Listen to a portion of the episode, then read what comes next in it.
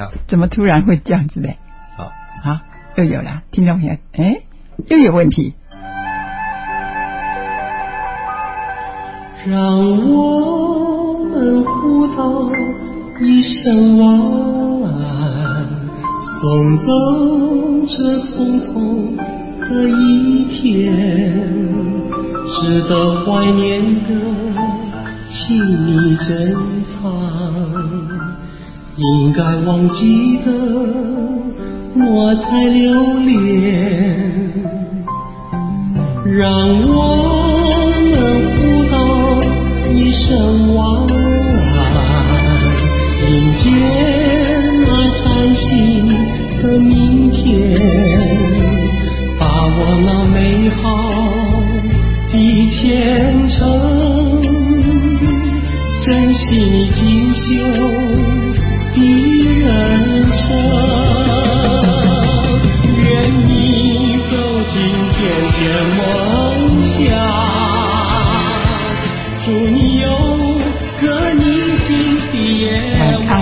晚。晚安大家都知道谁唱的？对这首歌呢，当然就是费玉清唱的。而且我先讲一下哈，就是我播的这个版本是最早最早的版本哦。嗯这个是在一九七九年三月五号的时候，中国电视公司启用的晚安曲哦，嗯作为每日收播对收播必播的一个收播曲。不红也难那它的作词作曲者呢，就是刘家昌先生没错哦。啦那这首歌呢，其实它是收录在一九七九十月三十一号发行的。嗯那个时候，中视呢发行了开播十周年纪念的黑胶唱片，嗯呃，中视十年纪念晚安曲。所以大家在听这首歌的时候呢，大家在费玉清的专辑里是找不到的，因为费玉清并没有收录这个版本。，嗯，那那个时候呢，他是青是青色的青，玉是玉佩的玉。那个时候的刘家昌是特别为中式做的歌，对。呃，这是我了解的。嗯，但是在一九七九年那时候做了之后，大家一听以后发现，哦有，很适合啊，所以呢，各大百货公司、各大商店，嗯。甚至部队都会拿这一首歌作为要打烊，嗯或者是我们要。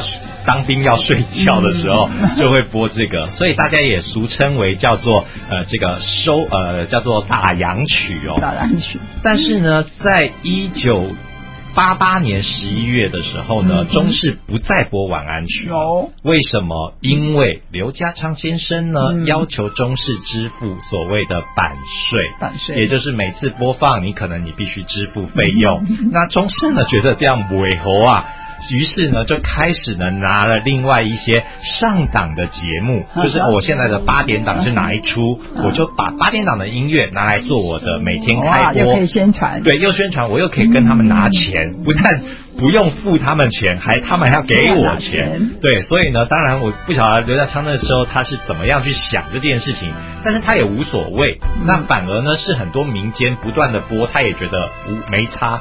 那后来刘家昌在自己的演唱会跟自己的专辑也有收入，所以我们稍微听一下刘家昌先生他唱的晚安曲的感觉。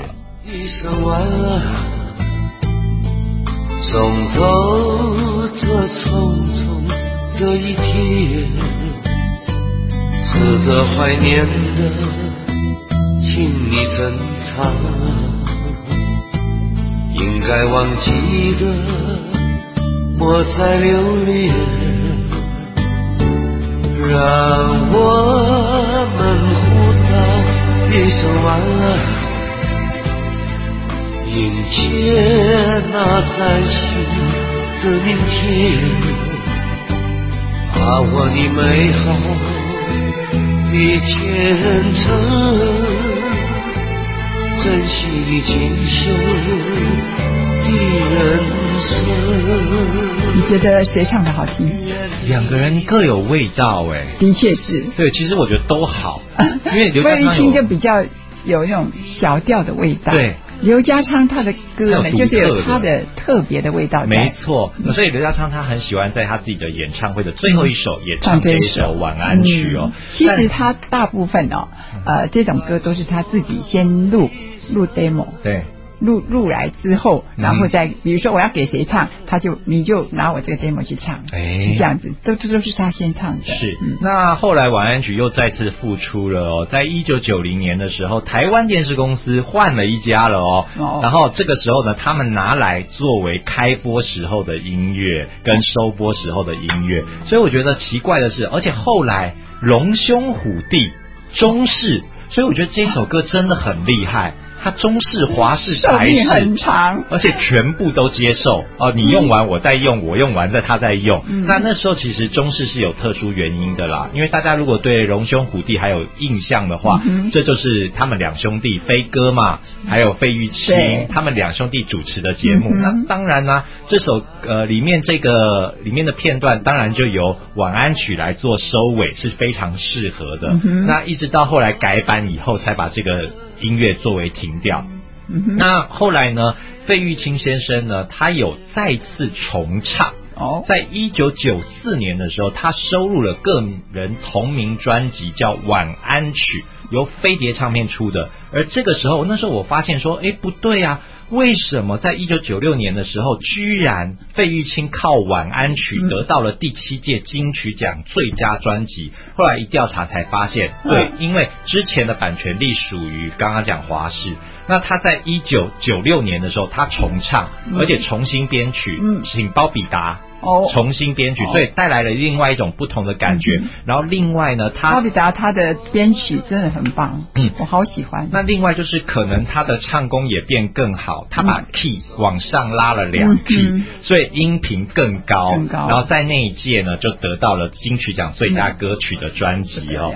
那当然，我觉得《晚安曲》对于台湾人来讲啊，有很大的一个情感。那对岸呢，其实也很喜欢，甚至说对岸的中央广播电台啊，在二零零二年到二零零九年的时候，也把这一首歌作为他们收播的歌曲。嗯所以我觉得《晚安曲》好像几乎等于所有华人都喜欢的歌哦。所以呢，我相信它能够继续的传唱下去。嗯那最后我想要播的就是这个包比达重新编曲，它嗯加了一点点前面的间奏，多了一点流行感，然后音的 key 也拉的比较高一点点。听听看，费玉好不好？清的一样是费玉清唱的。晚安曲。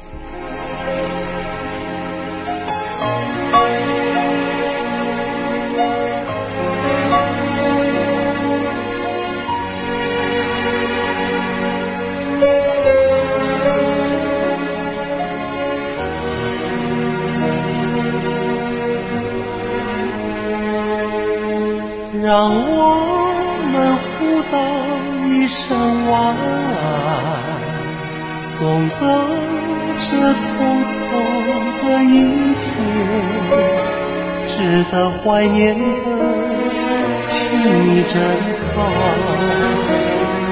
应该忘记的，莫再留恋。让我们互道